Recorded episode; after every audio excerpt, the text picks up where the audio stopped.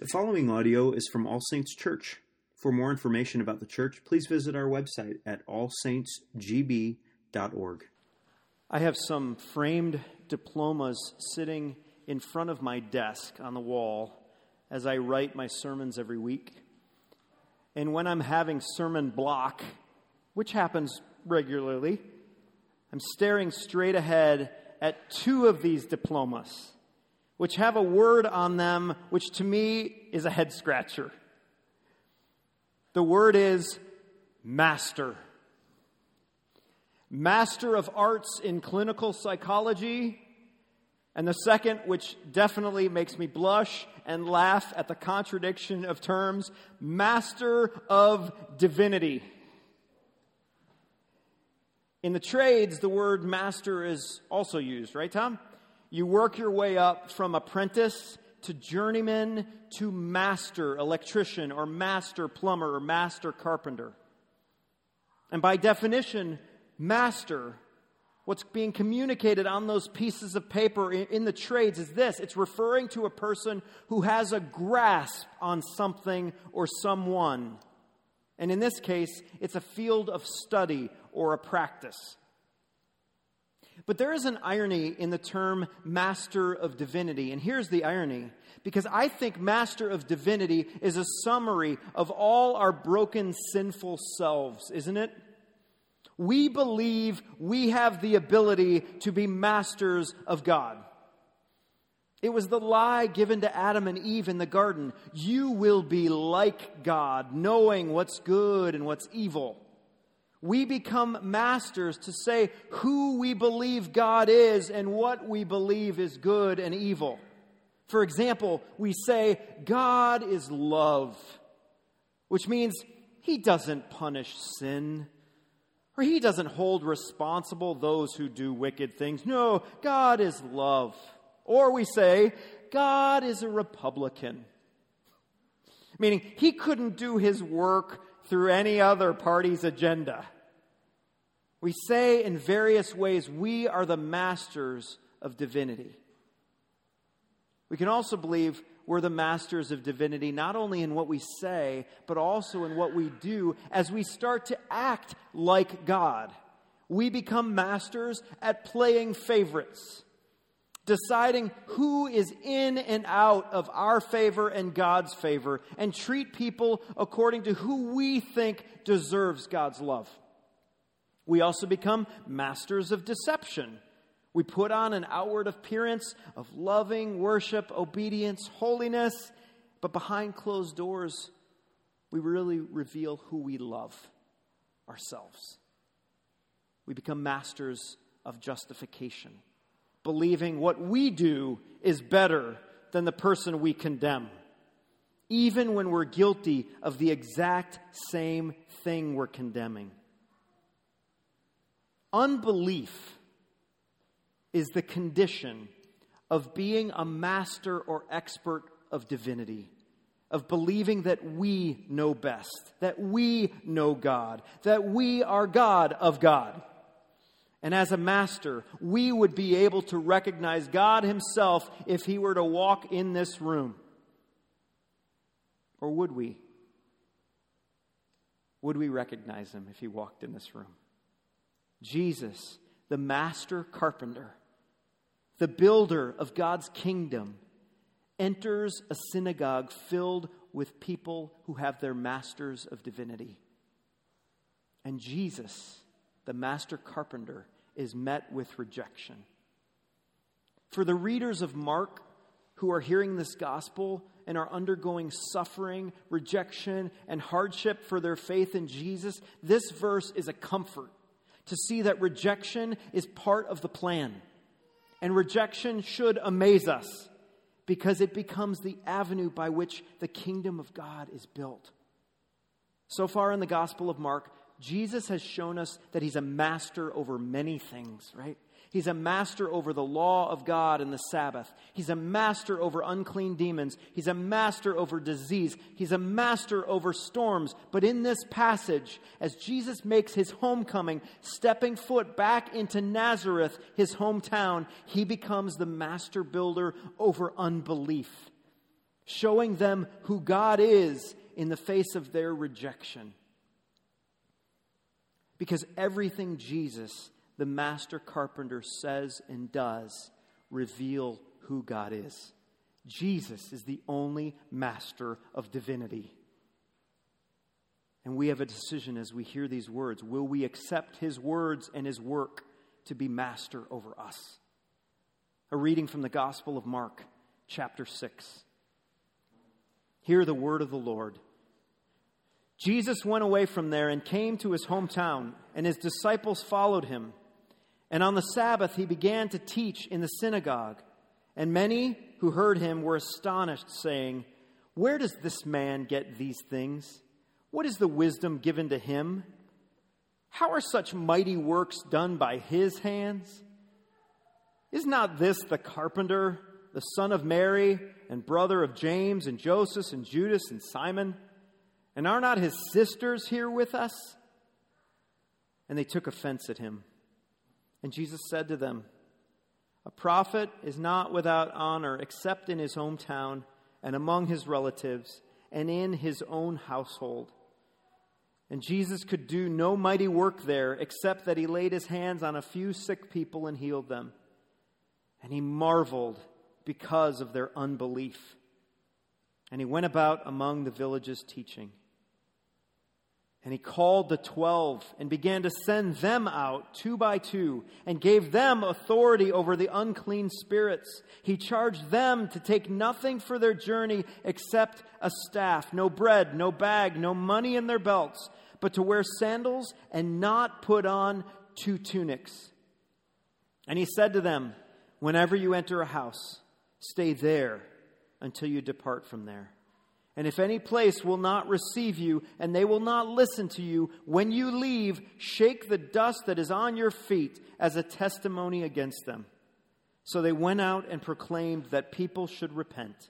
And they cast out many demons and anointed with oil many who were sick and healed them.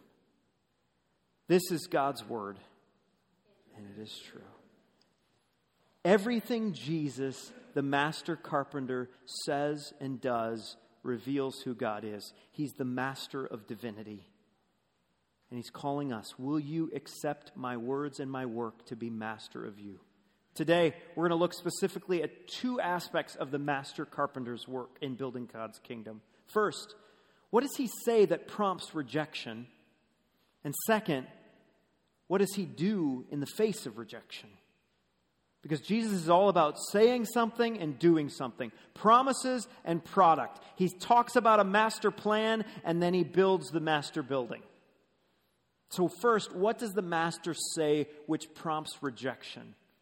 In verses 1 to 6, we see him saying this I am God in human skin. I am God in human skin. Jesus steps into his hometown synagogue, his home church, and opens up God's word and begins teaching. And so far in Mark, what has Jesus' teaching consisted of? He's announcing the kingdom of God, that it's here, that you need to repent. But what does he say or do specifically at his hometown synagogue that ruffles so many feathers?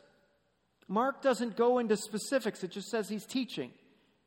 But thankfully, Luke does. Jesus opens the scroll and reads the passage from Isaiah 61, the passage that Cody read today. He opens the scroll and Jesus reads this The Spirit of the Lord is upon me because he has anointed me to proclaim good news to the poor. He has sent me to proclaim liberty to the captives and recovering of sight to the blind, to set at liberty those who are oppressed, to proclaim the year of the Lord's favor. Well, it's one thing to read this from Isaiah, it's another thing to announce what Jesus did next. He said to the people as he sat down after reading that passage, Today this scripture has been fulfilled in your hearing. What has Jesus just said by saying it is fulfilled right now? He's saying, The child that you babysat the child that you changed his poopy diapers, the kid who you played capture the flag with, The guy who sat in shop class next to you is God among you. And the verse right prior to Isaiah 61 is this I am the Lord. In its time, I will make it happen. The problem that people have in Nazareth with the words that Jesus says is not that God can't do what he said in Isaiah. The problem is that they believe that God Himself cannot be standing in front of them in a human body. God is too mighty to be contained in a man. Look at the questions they ask as they're confounded by Jesus' announcement that says, I am fulfilling the scripture. Look at these questions. Look at the contrast. Where did this man get these things? What is the wisdom given to him? How are such mighty works done by his hands? Their questions are not awe inspiring questions. They are signs of unbelief, of their masters of divinity. The guy who fixed my rocking chair is completely off his rocker. We have to at least give them the benefit of the doubt, right? In their framework of Scripture, God is too mighty and too awesome to be contained in human skin particularly in this kind of skin. He's a tradesman's son. He's a son of Mary, which would be a derogatory term to use a mother's name, and it actually maybe hints at a little bit of scandal going on with Mary. He's a human brother to all these other brothers and sisters. It's not possible for a God so great to be from a place and a family so small. The last chapter of Mark, Mark 5, was filled with three different instances of people being amazed by what Jesus does. But notice this one in verse 6 who's amazed? Jesus is now the one filled with amazement that they cannot believe this to be possible. And it also says that Jesus was not able to do mighty works here. What does that mean? The kingdom Jesus, the master builder, was building didn't give him a building permit in Nazareth. They refused to hear what he had to say because what he was saying was that the master was more human than they could grasp. God cannot be that human. And so Jesus says, I can't do my work here in the midst of this unbelief. Take comfort in Jesus' humanity that he has got to be so sad and so disappointed that the people he knew best, that the people he loved the longest, actually knew God the least. A God who takes residence among his people. My sister lives in Omaha, Nebraska. And if you know Omaha, Nebraska, it's the hometown of Warren Buffett. You know who Warren Buffett is? Warren Buffett is the fourth richest man in the world. Okay, I think his net worth is above $87 billion. And when I visited Omaha for the first time, my sister was giving me a tour and she said, Let's go ahead and swing by Warren Buffett's place. I want to show you where he lives. And I was thinking, Oh, what does the house of the one of the wealthiest man, men in the world look like? Could we even be able to see it, or do we have to like get binoculars from a distance because it's compounded with big walls and gates? and it's way off in the distance. I was waiting to see something incredible and impressive with Warren Buffett's house. We drove just about a mile and a half from my sister's humble place, and she pointed, There it is. And standing before me was not a massive compound of concrete surrounded by this architectural feat of a house. Buffett's home was a modest five bedroom, two and a half bath place around the same size as my house. His home value is 0.001% of his net worth. I didn't expect a person with the size of Buffett's pocketbook to dwell in a home the same size as me. Accepting Jesus' word that he is God and that God is dwelling in skin means we have to throw out our own masters of divinity and allow God instead to say who he is. And what is he saying by dwelling in skin? He's saying, I'm a servant of man who did not consider equality with God a thing to be mastered or grasped, but made himself nothing. Taking on the very nature of a servant, he humbled himself, even the rejection of man through death on a cross. Everything the master carpenter says and does reveals who God is. He is the master of divinity. Will you accept his words and his work to be master of you? What are we being asked to accept in these verses in his mastery over us? You need to accept his word when you are rejected because of him. Some are going to look at you and say, You? You call yourself God's child? How could God dwell in you? Who do you think you are? Hear Jesus' word to us, which says, I'm with you always. In this world, you will have trouble. Take heart, I have overcome the world. Secondly, we need to accept his word when we're confronted with our own track record. Just as the people of Nazareth had a human picture of Jesus that could not have God a part of it, there are parts of our story which we believe God cannot have a part of. We need to accept His word, which says that your life is not based on your track record. Accept His word, which says your life is based on His perfect track record. Thirdly, we need to accept His word when we're called to go to places where we might be humiliated.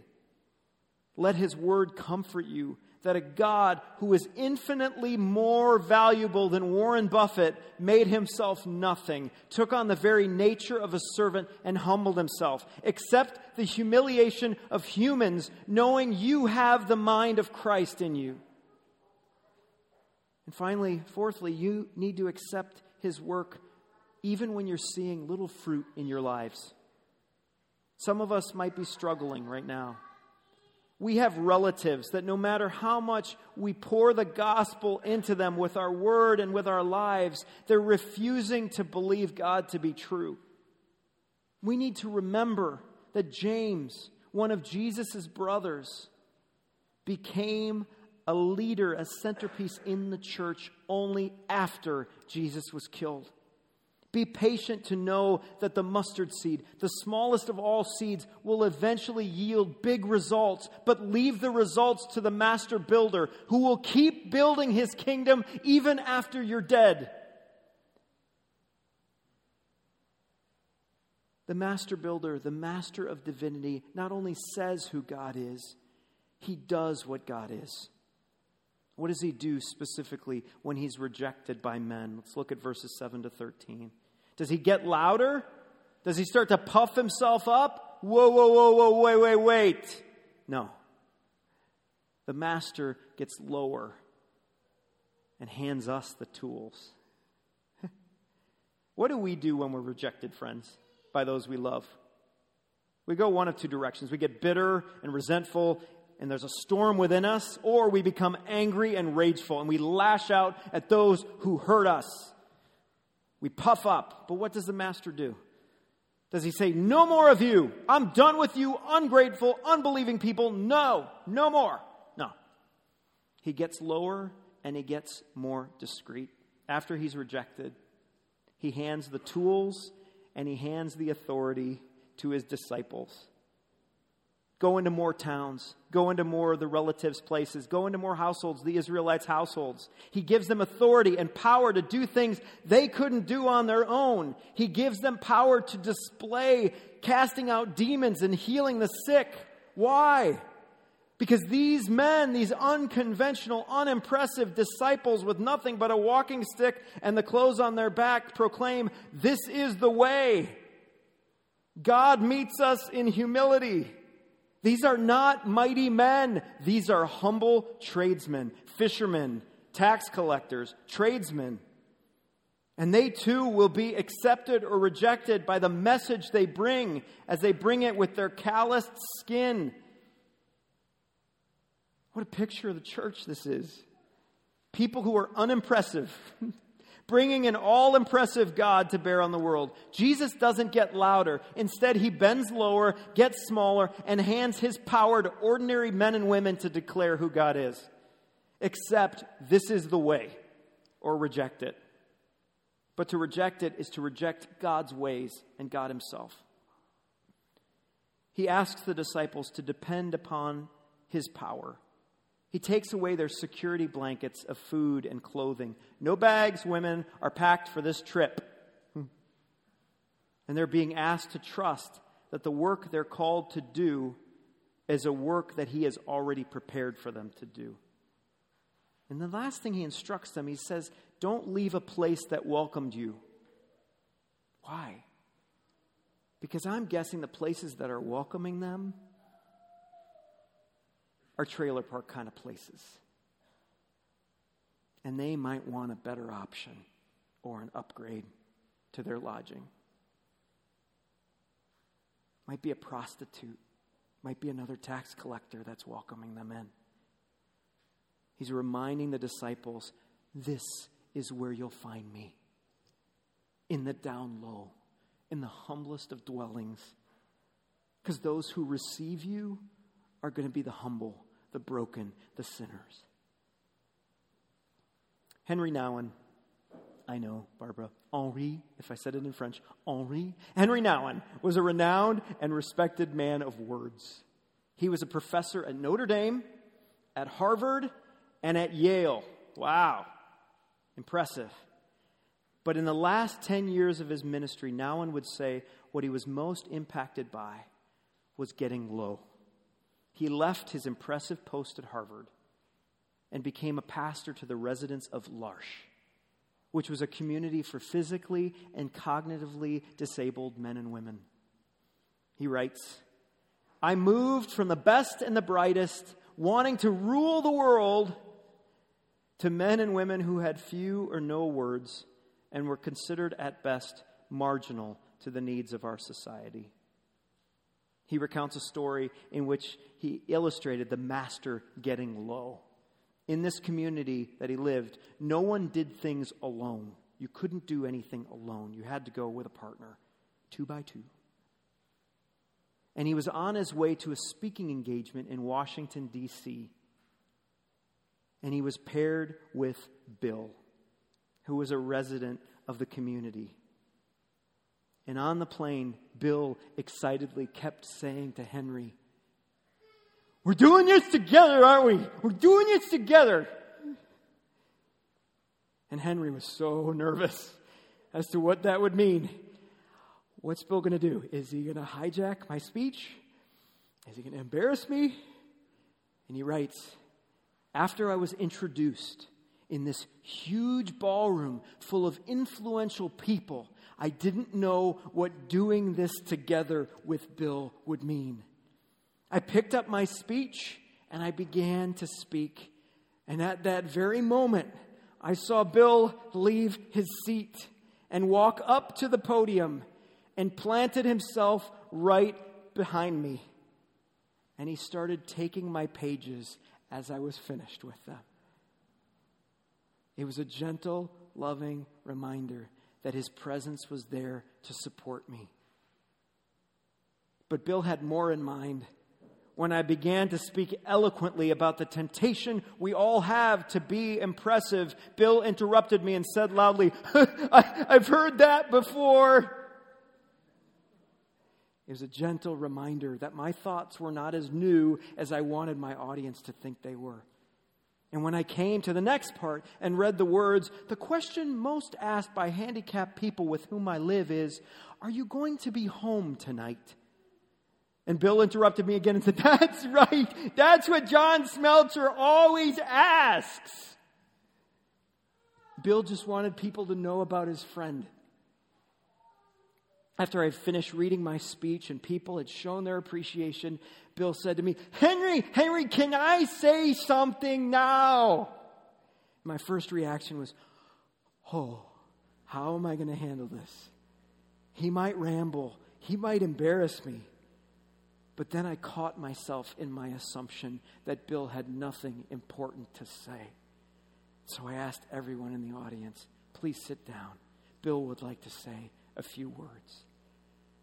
And Bill took the microphone and said, with all the difficulties he had in speaking, Last time when Henry went to Boston, he took John Smeltzer with him. This time he wanted me to come with him to Washington, and I'm very glad to be with you tonight. Thank you very much. Nouwen writes, Bill, as we were getting on the plane, said to me, We did it together, didn't we? Then I realized the full truth of Jesus' words where two or more meet in my name, I am among them. What would be remembered was not my speech, but that Bill and I were doing it together, two by two. We are Bill Church. We get to do Jesus' work of building a kingdom with him. He gets out of the way and lets his love be displayed in us as we bring his authority to bear on the least of these. Jesus was rejected by men, and the carpenter himself didn't do nailing, but was nailed himself to the cross. He took the rejection of God on himself and gave us the acceptance of God through his skin. And we are commissioned to continue in his master building project, to bend low, to humble ourselves, to be rejected by men so that he could raise us up with him. What are we then being called to accept, real quickly? Friends, accept His work. Accept His work when you feel powerless. The authority granted to the disciples was not their own, and it's not yours either. The same power that raised Jesus from the dead lives in you. Accept that. Accept His work when you can't understand how to get it done. Nothing is impossible with God and God moves in mysterious ways that you might not ever fully understand. Accept His work when you're welcomed. The work that says, This is my Father's doing, not your own. They welcome you because they're welcoming Jesus. And accept His work even when you're refused. If Christ was despised and rejected by men, and He used that rejection to bring acceptance between the Father and His children, then shake the dust off your feet when someone rejects you and move on to the next home, the next village, the next person, knowing God is at work even in declaring judgment. They are rejecting the Christ who is in you. Christ was a master builder, proclaiming the kingdom of God by what he said and by what he did. And, church, Christ now dwells in you. Proclaim who Jesus is by saying, God would even choose to dwell in a little house like me. Proclaim who Jesus is by saying, God is doing a work in this unimpressive person. And I'm depending on the Lord to lead me. I'm taking his tools of authority with me and I'm remaining present with anyone who would welcome me the demon possessed, the sick, the lowly, the bills of this world, because where two or more are gathered in his name, he is there as well. Let's pray. Father in heaven, thank you for your word and your work. And we pray that it would humble us and it would cause us to tear up our own masters of divinity and look to the master carpenter of divinity. Build your kingdom through us, the church. Help us to be built to the world, knowing that where two or more are gathered, we're bringing you there as well. We're not qualified, but we've been qualified through the work of your Son, Jesus, who embodied flesh, whose flesh was torn, who was rejected by you, Father, so that we could be accepted by you, Father. Do your work in us, we pray. In Jesus' name, amen.